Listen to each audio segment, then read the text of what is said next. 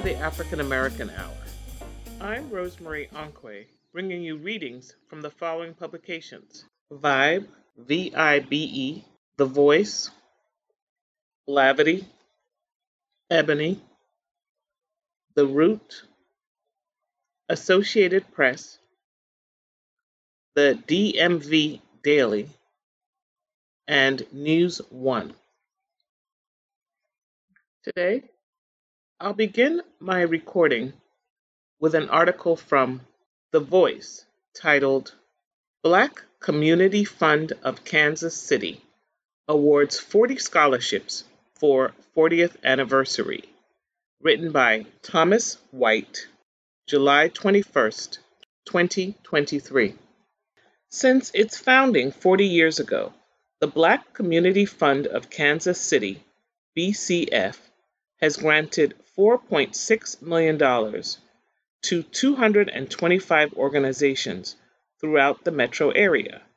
In 2010, they began awarding scholarships and since then have given out 800,000 in scholarships to local black students. But for their 40th anniversary, they wanted to do something special.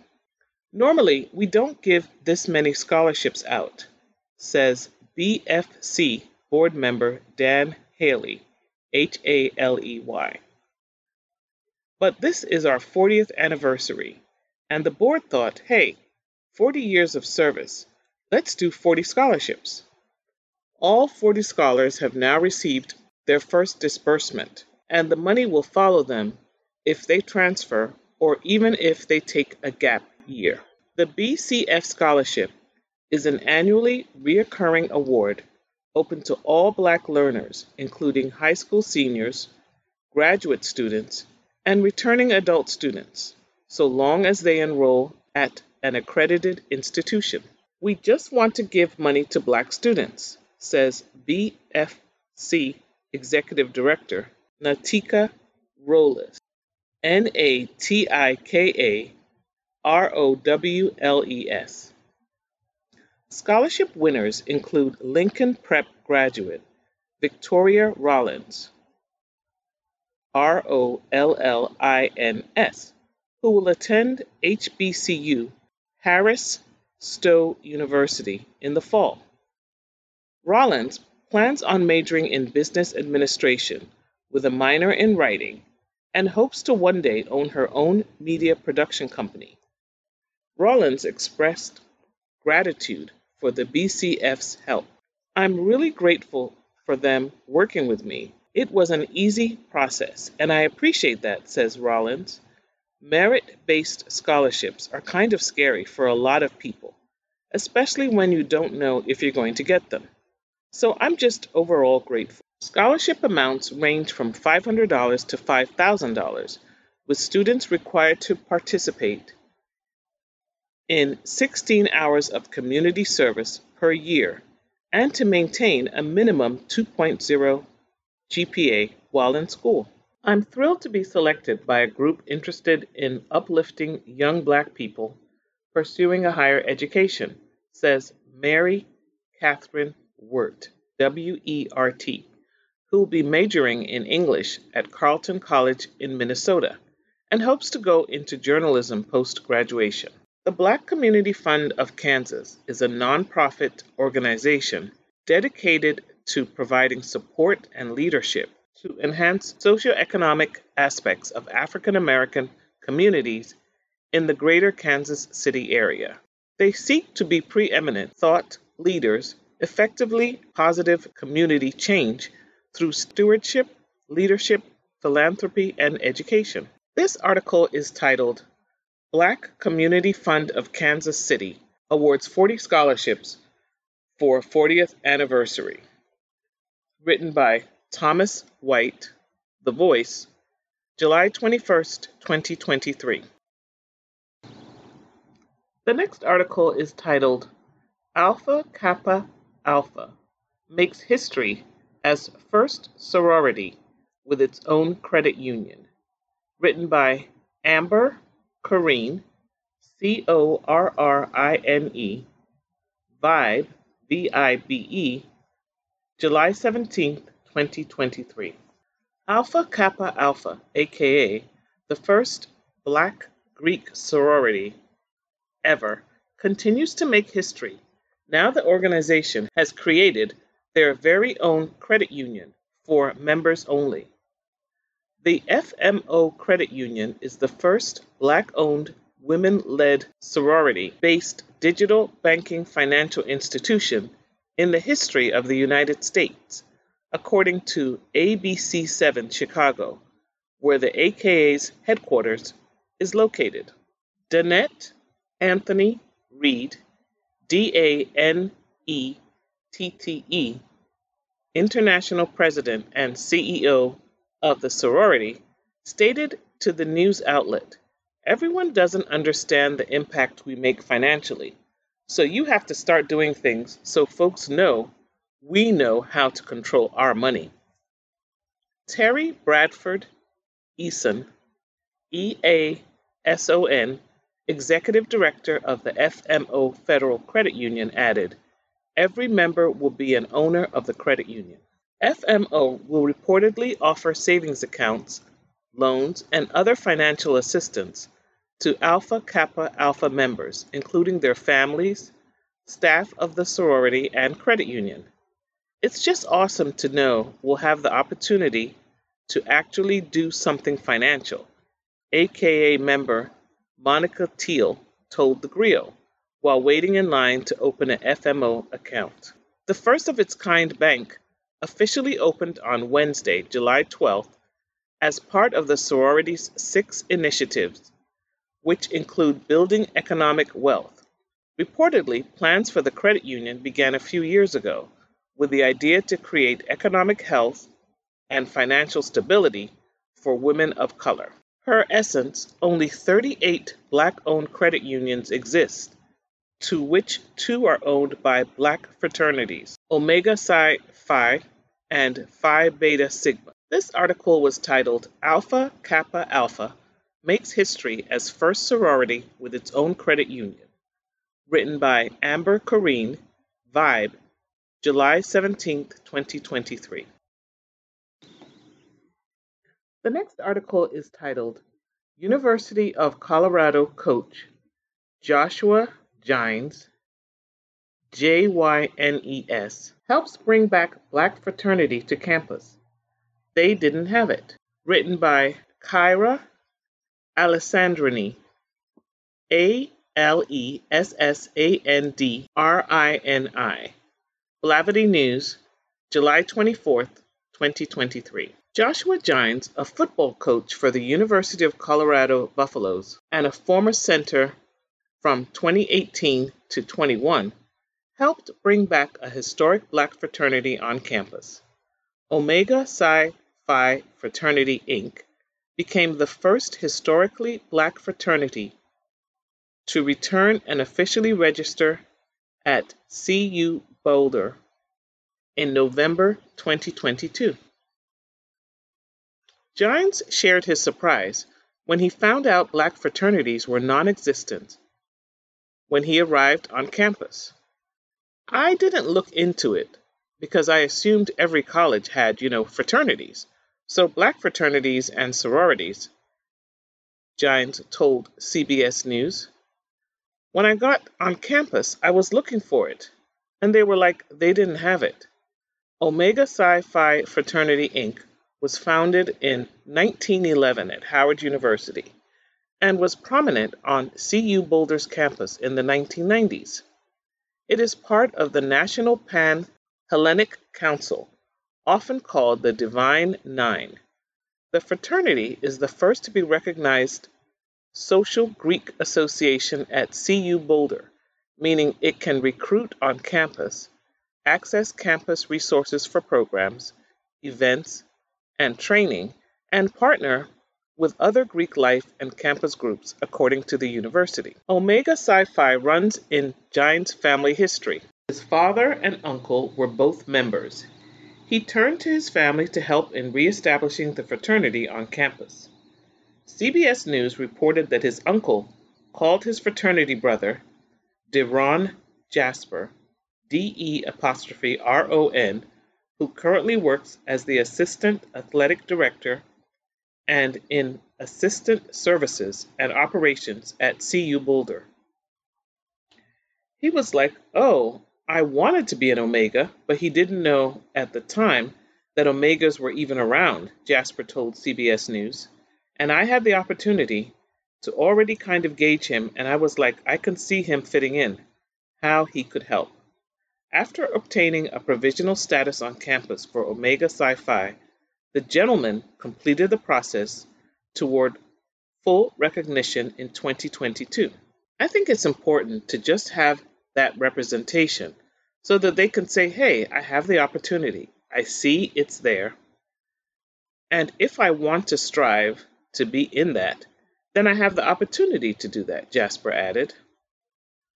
On his end, Jynes hopes to see more men be able to build community on campus.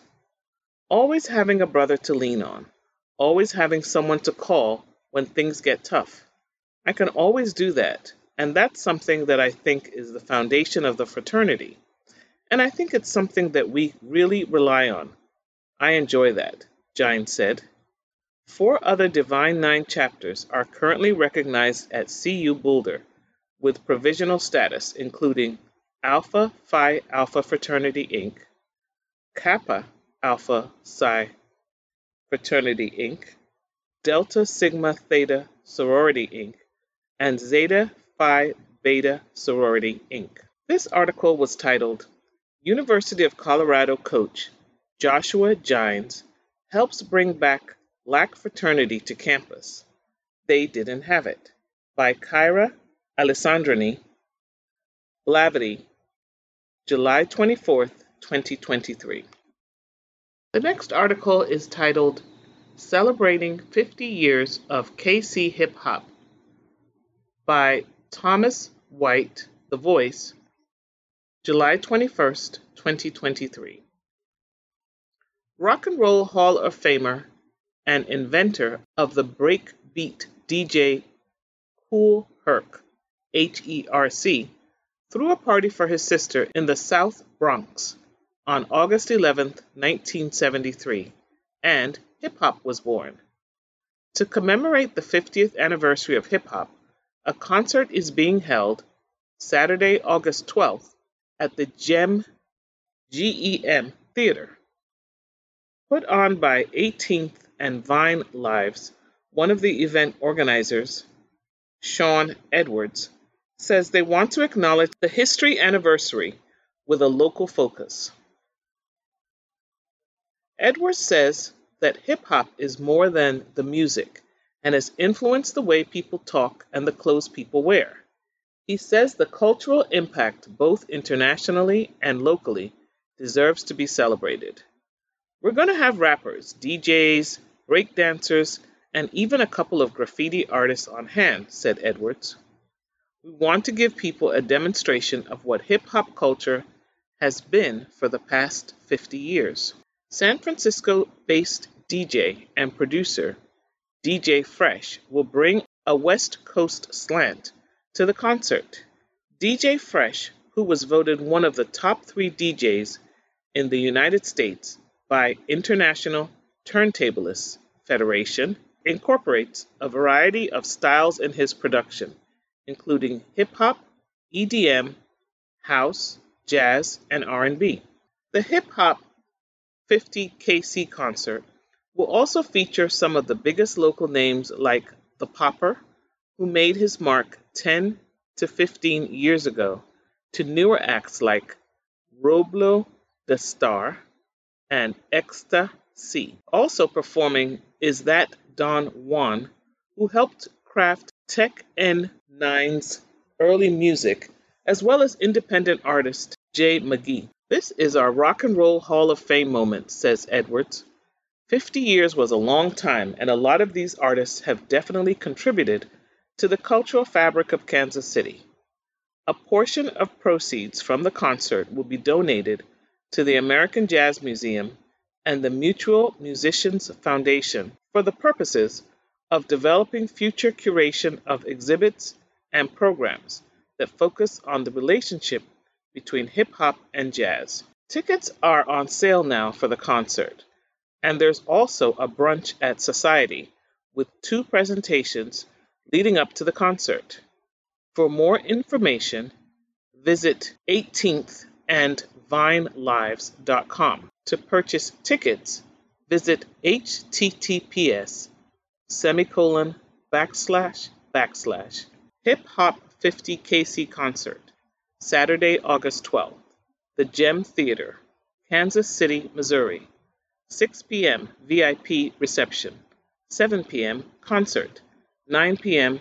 after party. This article is titled Celebrating 50 Years of KC Hip Hop by Thomas White, The Voice, July 21st, 2023.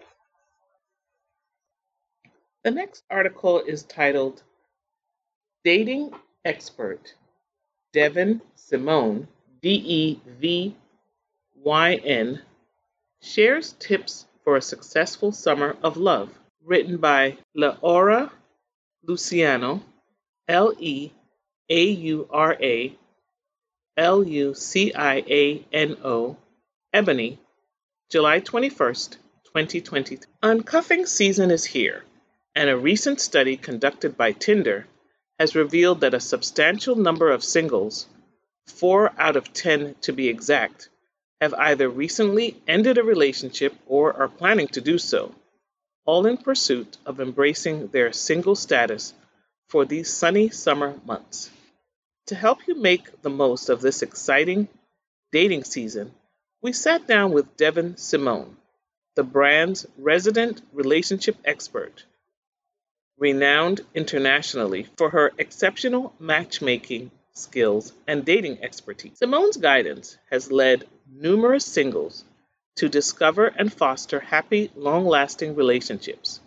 Having personally interacted with over 2,000 singles, and hundreds of successful couples, she has a deep understanding of the unique challenges we all encounter in modern dating, especially amidst the swipe centric era and the post pandemic world we now inhabit.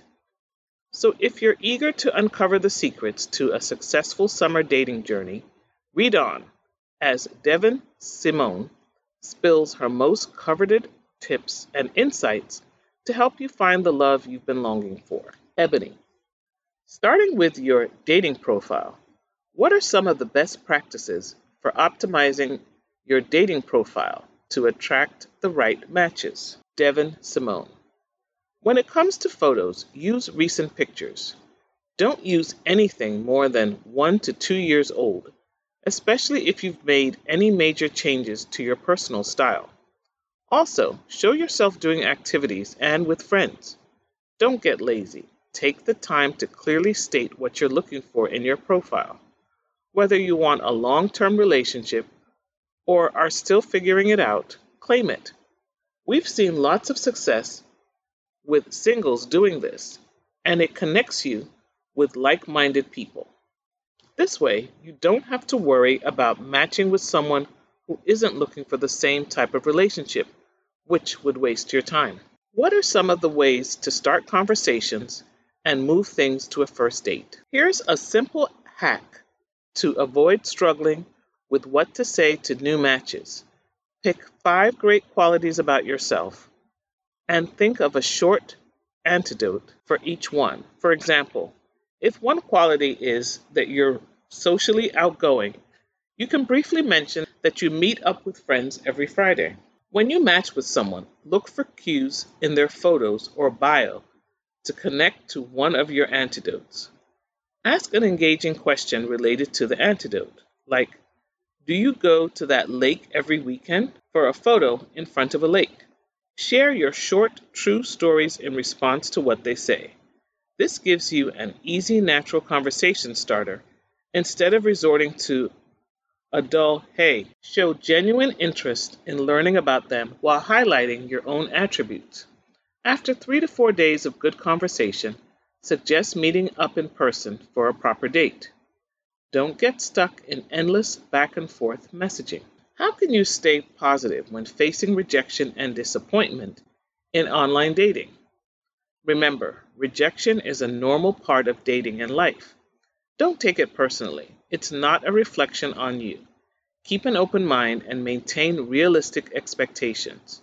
Revamp your profile if you hit a frustrating wall, and take breaks when needed to avoid burnout.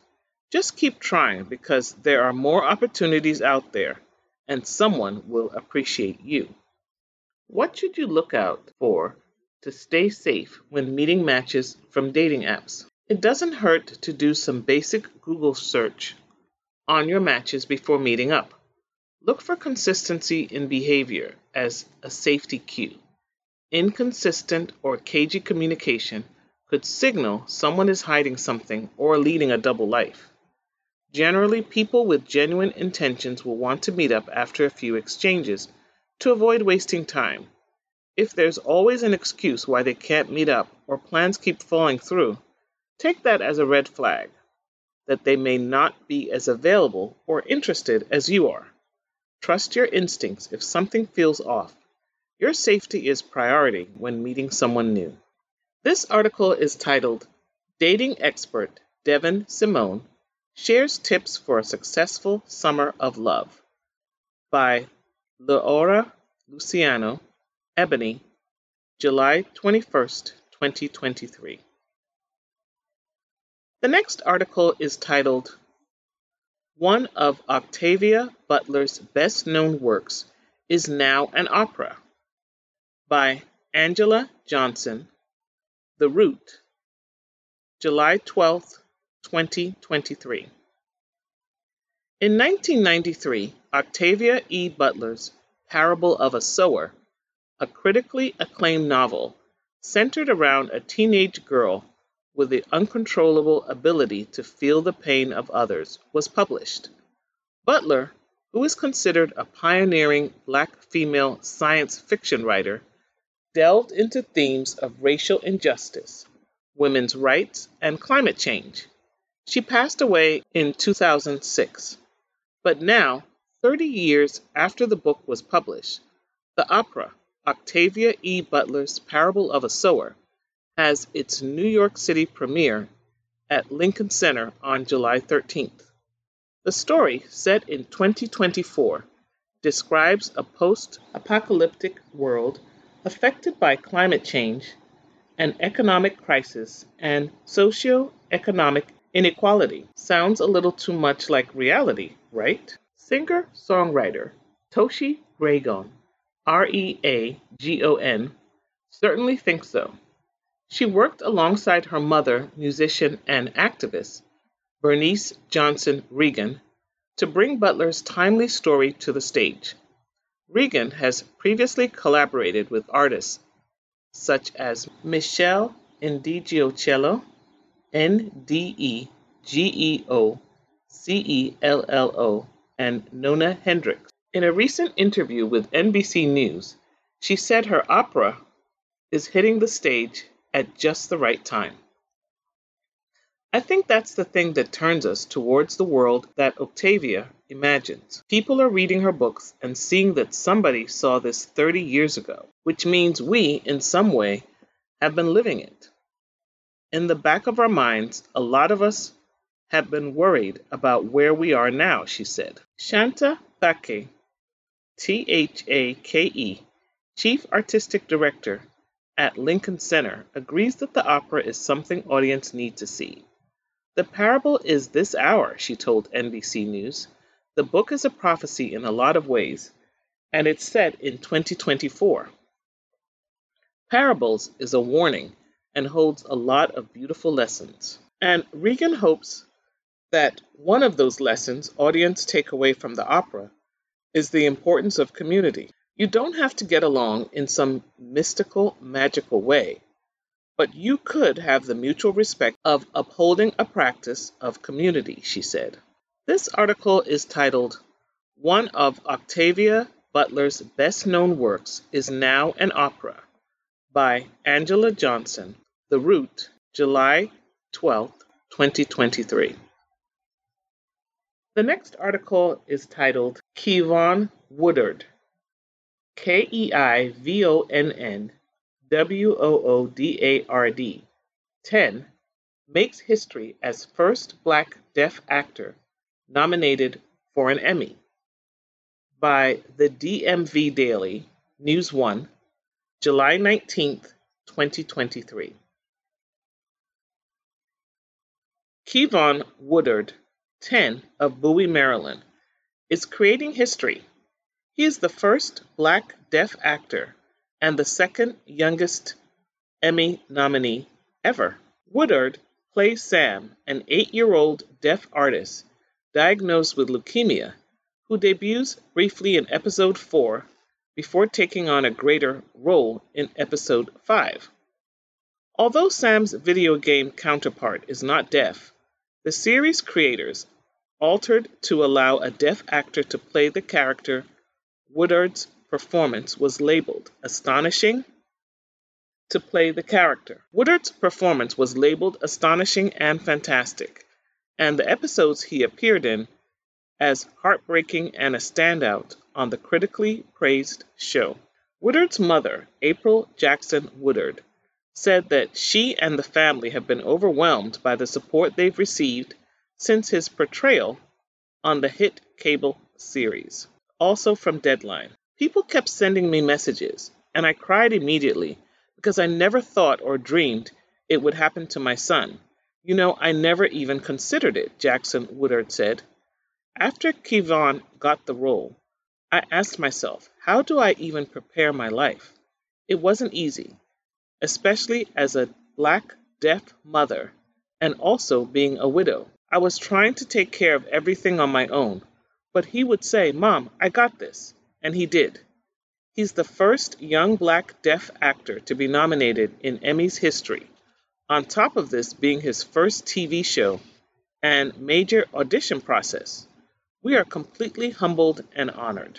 This article was titled Keivonn Woodard 10 makes history as first black deaf actor nominated for an Emmy by the DMV Daily News 1, July 19th, 2023. The next article is titled Linsey Davis, Her Children's Books to Help Parents Have Tough Conversations by Angela Johnson, The Root, July 9th, 2023. Most people know Linsey Davis as an ABC news anchor who comes into their homes to update them on the latest headlines from around the world. But she's also a wife, mother, and author of five children's books, who somehow manages to squeeze in a half marathon or two in her free time. The Root caught up with Davis to talk about her approach to parenting and how she hopes her children's books give other families the tools they need to tackle important issues. Davis said she started thinking about writing for children out of necessity as she struggled to find books to read to her son featuring characters of color. It was always the cluster in February in the center of the table for Black History Month. Other than that, the pickings were really slim, she said. But rather than complain, I felt I should be part of the solution.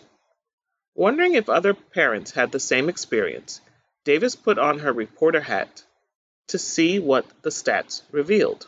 The statistics weren't up to date, but the most recent data I could find was that more than 90% of the protagonists in children's books were white. Meanwhile, if you look at the US Census Bureau, more than half the children in this country are children of color, she said. So there was this major disconnect, and when I saw that, it confirmed that this was a legitimate issue. Once she decided she was ready to write, Davis said she began to focus on the message. When I looked for books for my son, I didn't want them to be about a random lion. I wanted a poignant message that was age appropriate for kids. I wanted a poignant message that was age appropriate for kids. She said in an essay entitled Windows, Mirrors, and Sliding Glass Doors, got her thinking about how she should approach each story. It was so profound because it talked about how every children's book needs a mirror so the children can see themselves reflected in the pages. They need to have windows so they can peer into a world unfamiliar to their own. And if that window is truly transformative, It can serve as a sliding glass door to transport them into that world, she said. Davis got to work writing books with diversity and equality in mind. She wanted to help parents struggling to find ways to talk to their kids about difficult issues. Initially, my main focus had been on the mirrors and making sure my son saw himself reflected. Then I realized that it was just as important for non black and brown parents to use these books as tools to serve as a window so their children can see a different world, she said. From there, she decided on creating inclusive stories that helped erase the mindset that different means bad. My books have black and brown characters, but they're not just for black and brown kids. In every book, there's always intentionally a family spread, a community spread, she said. My goal is that anyone can look at the characters and see someone who looks like them, whether it's someone who's black or in a wheelchair, you're going to see community. Most of the ideas for Davis's stories have come from conversations she's had with her nine year old son, Aiden. AY. Although he's young, he's already lived through a global pandemic the murder of George Floyd and the Black Lives Matter movement, and an attack on the Capitol, and he already has lots of questions. He would see something or ask something, and I would think that would make a great book. The idea for Davis's 2022 book, How High is Heaven, came to her when Aiden asked why he only had one of each grandparent when some of his friends had two. Davis tried to explain that his paternal grandparents, who had passed away, were in heaven, but Aiden insisted on seeing them. I showed him pictures, but he wanted to go to heaven to see them in person. The result was a beautiful picture book that inspires hope and comfort in all young people who have experienced loss. The concept for Davis's second book, One Big Heart, originated from the 2018 story of two black men arrested at a Philadelphia Starbucks. At the time, he liked to get apple juice boxes from Starbucks with his dad, and he wanted to know if he was going to jail too, she said. He was so young, and I felt that there was so much division in our country, but I felt like I needed to address it. But while Davis says she felt a responsibility to get the conversation started, she doesn't think black parents should carry the burden alone. Acceptance and empathy are things all parents should be talking about with their children at home. There was a time during the summer of 2019, I remember seeing my son skip down the street, and I was walking behind him. I just had this heaviness about when I should have the conversation with him about being a black male in this country. Why can't he just be a child? Struggling with the idea of talking to her son about society's issues, Davis says a guest on her show offered advice that stuck with her. We had an educator come on ABC News Live Prime who said, if they're old enough to ask the question, they're old enough to hear the answer. She took that advice to heart and let her son guide the conversation and does her best to answer his questions in real time. And Davis adds that Aiden has no problem asking. He might have been three or four when he asked if Christopher Columbus was a good guy or a bad guy. He's very in tune with social justice, she said. But while the news is full of stories about discrimination and injustice, Davis says there's still some things that give her hope.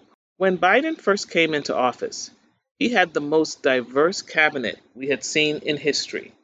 When we look at the Fortune 500 companies for the first time this year, over 10% had female CEOs, and one quarter of those CEOs just got their positions in the last year.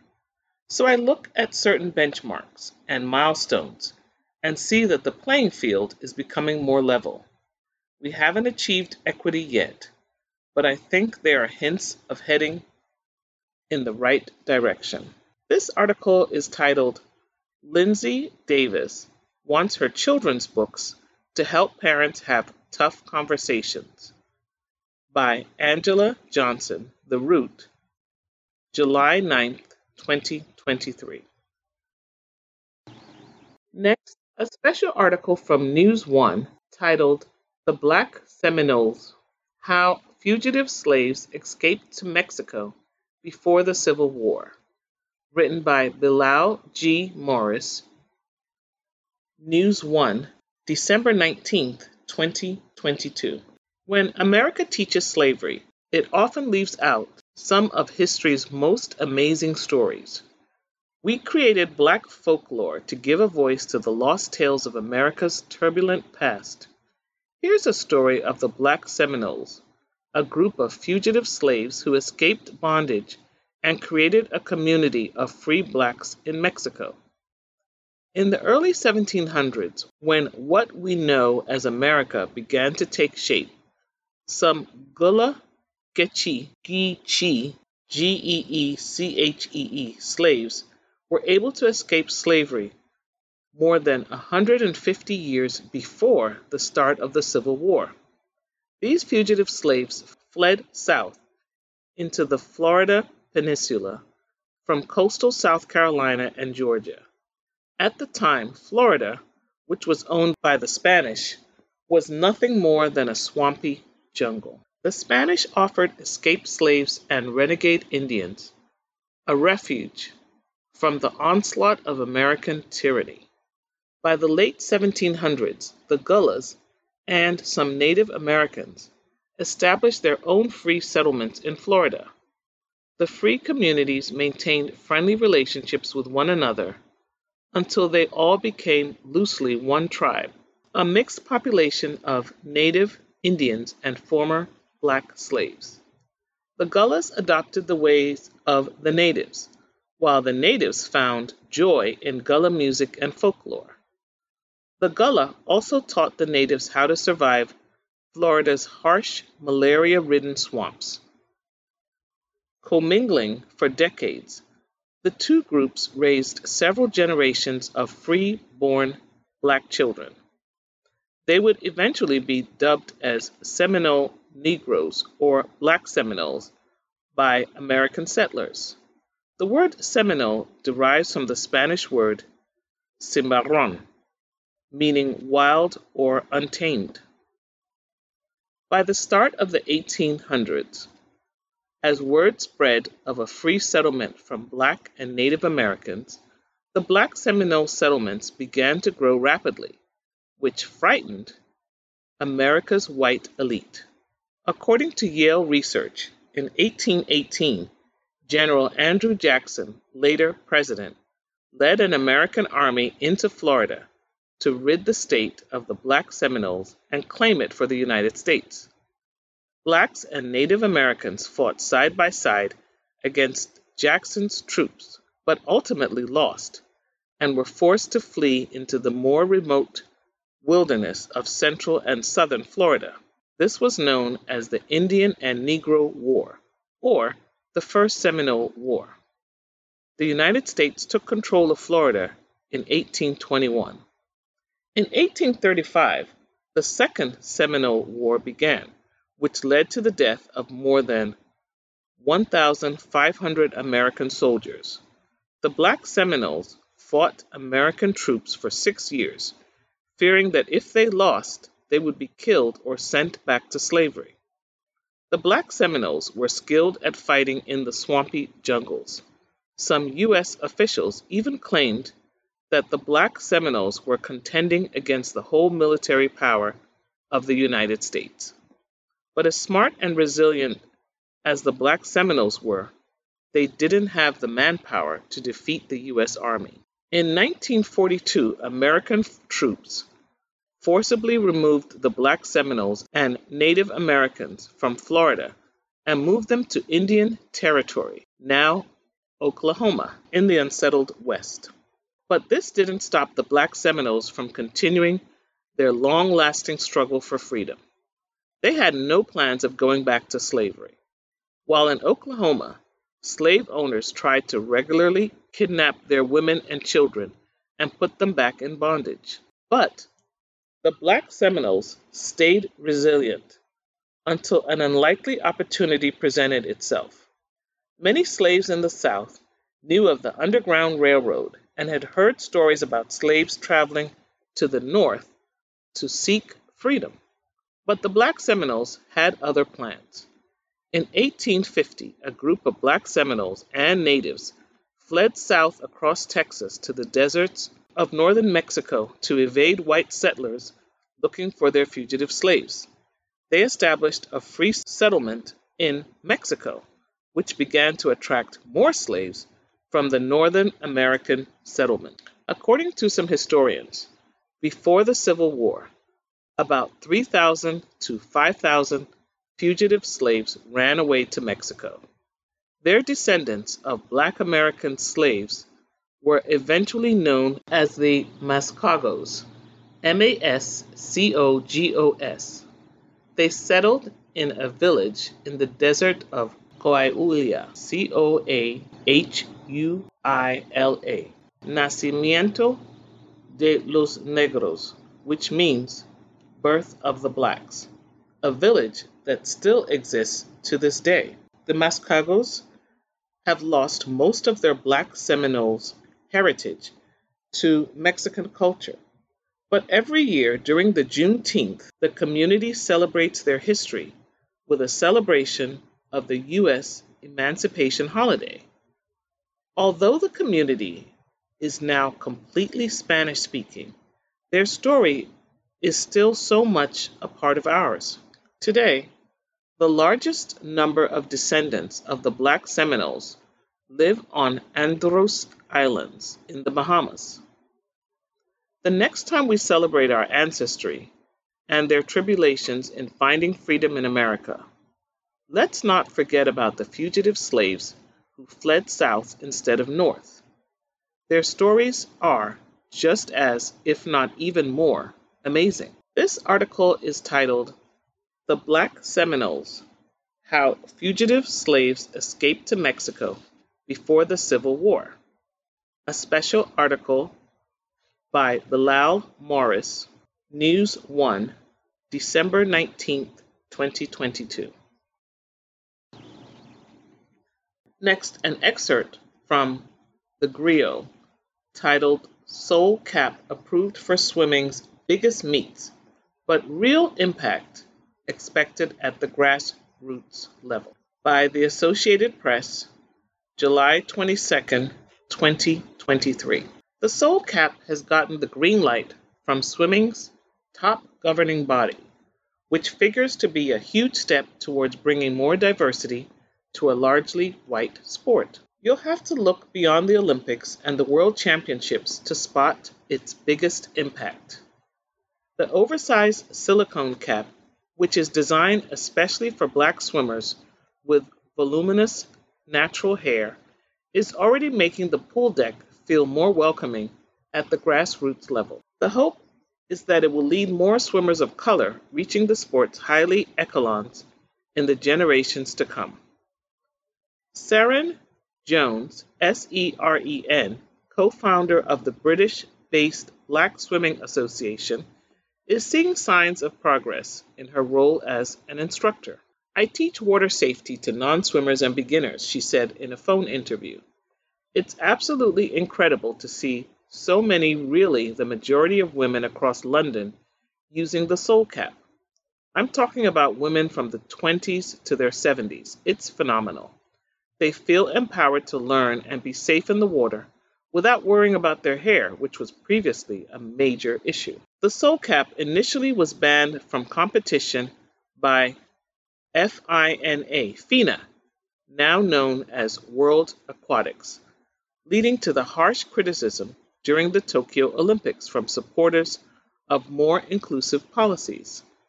Most notably, open water competitor Alice Dearing, D E A R I N G, the first black female swimmer to make the British team, thought FINA was out of touch for barring the soul cap on the grounds that it didn't follow the natural form of the head.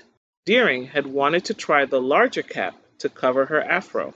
Reversing course last September, the governing body added the soul cap to the list of approved equipment, with executive director Brent Nowicki saying diversity and inclusivity is at the heart of FINA's work. Ashley Oki, head brand for SoulCap, said the company's product has filled a huge void in the sport by appealing to individuals with thick, curly, or voluminous hair. Traditional swimming caps often do not accommodate these hair types, hindering participation, she said in an email Wednesday. By providing a product specifically designed for such hair types, SoulCap reduces this barrier, allowing more people to engage with the sport comfortably and competitively. This can help gradually diversify the swimmers' demographic in all levels, from beginners to professionals. The World Championship, Fukuoka, Japan, are the first major international meet since that ruling, but smaller caps that fit more snugly to the head remain the norm at the highest echelons of the sport. Top swimmers are focused on doing whatever they can to reduce drag, which leads to faster times. We have high hopes for the future, Oakley said. We anticipate that with growing recognition and acceptance, our caps will soon be a common sight in these prestigious events, thus promoting greater inclusivity in the sport of swimming. We all know that in swimming, you want to be as streamlined as you can get, Jones said. That can make all the difference in a race that's decided by thousandths of a second. At the lower levels, though, the soul cap can be a powerful conduct in reaching more swimmers of color. The large caps, the soul caps, are already making a massive difference in grassroots and recreational swimming, Jones said. It also makes a difference for age group swimmers. They get to dabble and experiment with serious training in a competitive environment. But the more serious a swimmer gets, you'll probably see them resort back to the more traditional swim cap that exists now. Florida coach Anthony Nesty, N E S T Y, who works with some of the biggest names in U.S. swimming, wasn't even aware the Soul Cap had been approved for the World Championships. Yet, as the first black man to win an Olympic swimming gold medal when he competed for Suriname in the 1988 Seoul Games, Nesty is eager to see a more diverse group of athletes on deck. Anything that can help the sports have more athletes of color is one less thing to worry about, he said. That will always be a plus. Jones, the groundbreaking black American swimmer whose four Olympic medals include a pair of golds, is a big fan of the Soul Cap. One of the beautiful things about the Soul Cap model is the inclusiveness for people with longer hair, he said.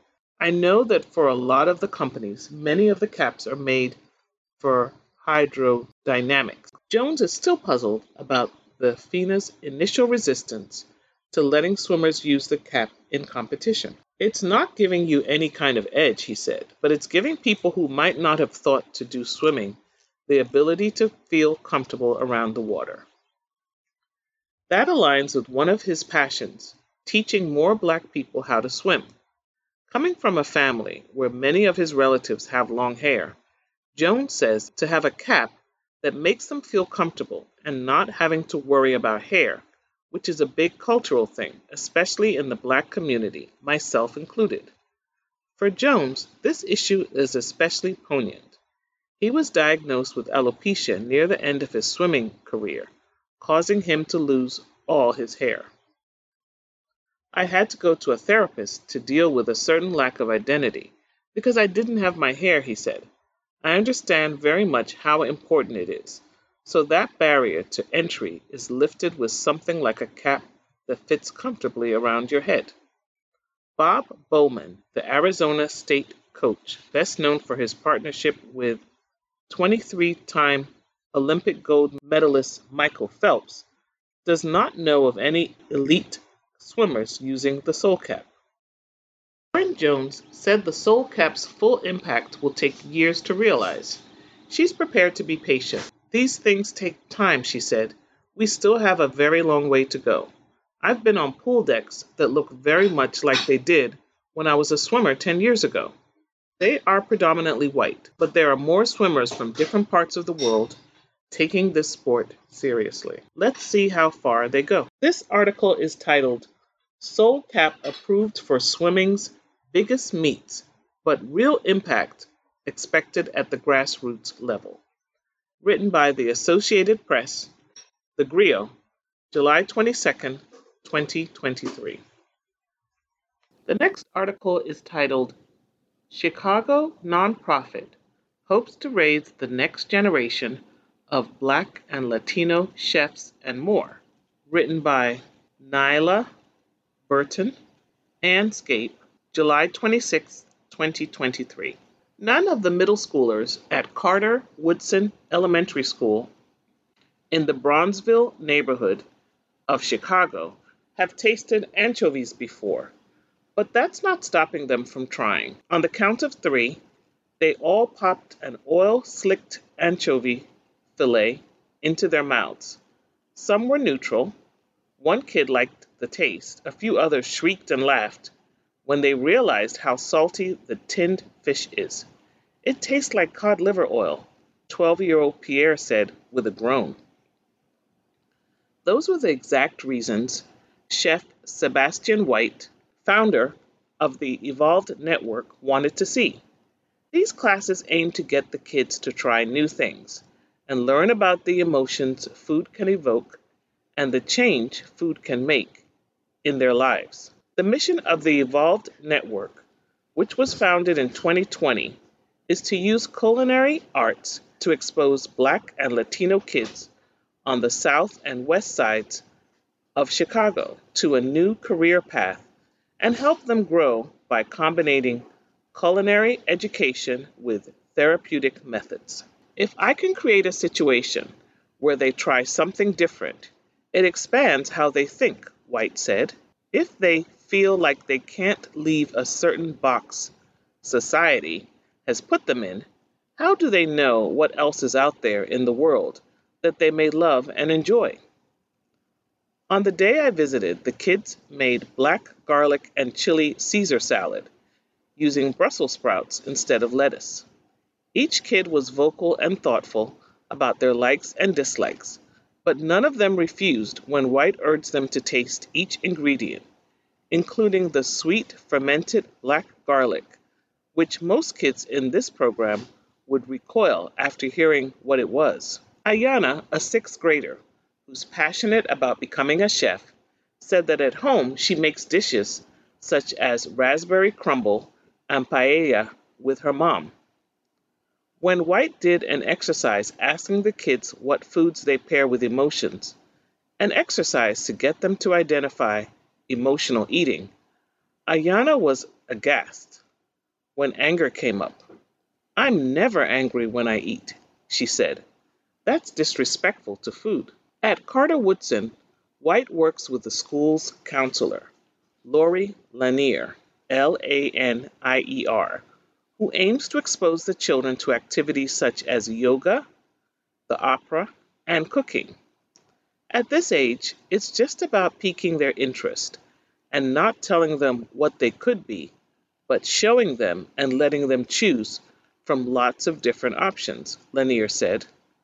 All her activities, including White's culinary arts sessions, bring out each kid's personality and passions. Ayana and Pierre expressed the most interest in culinary arts, but eighth grader Tiares, T I A R E S, wants to be a doctor. She's skeptical and careful, scientific in her analysis, identifying that the salad isn't to her taste because of the acidity and suggesting adding more cheese to cut the sharpness. Jamyle, J A M Y L E, 13, wants to go into construction and he's really adept in knife work, deftly slicing through Brussels sprouts. Later, he showed me a candy dispenser he made in woodworking class.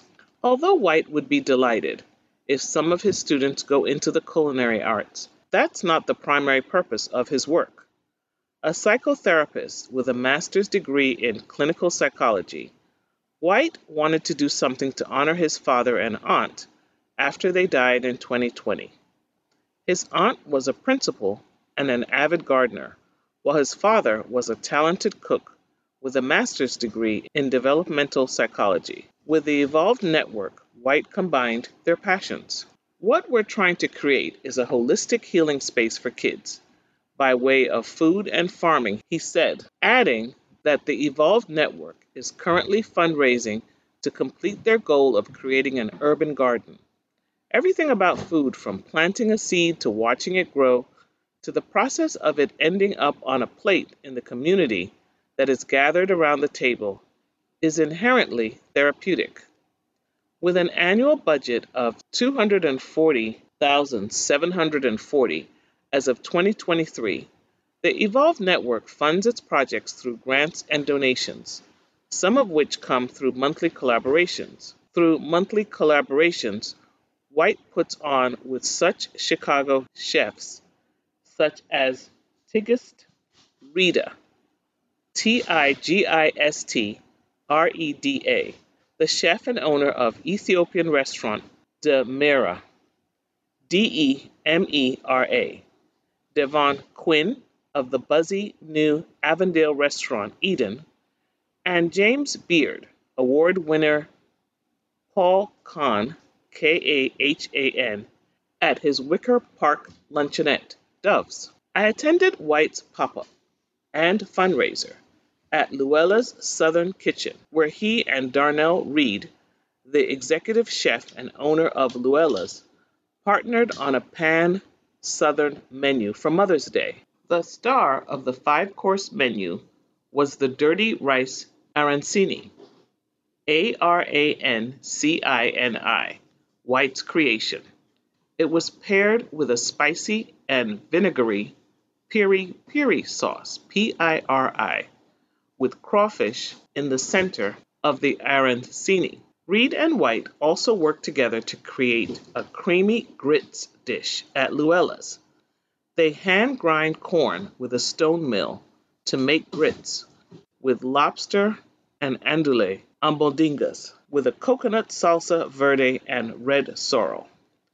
At the dinner, I met White's mother, Althea Satterfield White, who was visiting from Texas. She said she told White at a young age that he had a gift for cooking and that he should explore, but that he was insistent on working with kids and going into psychology. Kids will fight you, but parents can tell. Now he's doing both, she said proudly, pointing to her granddaughter, White's two year old daughter, Ever, who sometimes eats cherry tomatoes right off the vine in White's garden. Satterfield White said, Now she's going to cook even better than her father. This article was titled Chicago Nonprofit Hopes to Raise the Next Generation of Black and Latino Chefs and More. An excerpt by Nyla Burton and Scape, July 26, 2023. That's all the time we have for the African American Hour. My name is Rosemarie Onwukwe. Thanks for joining me.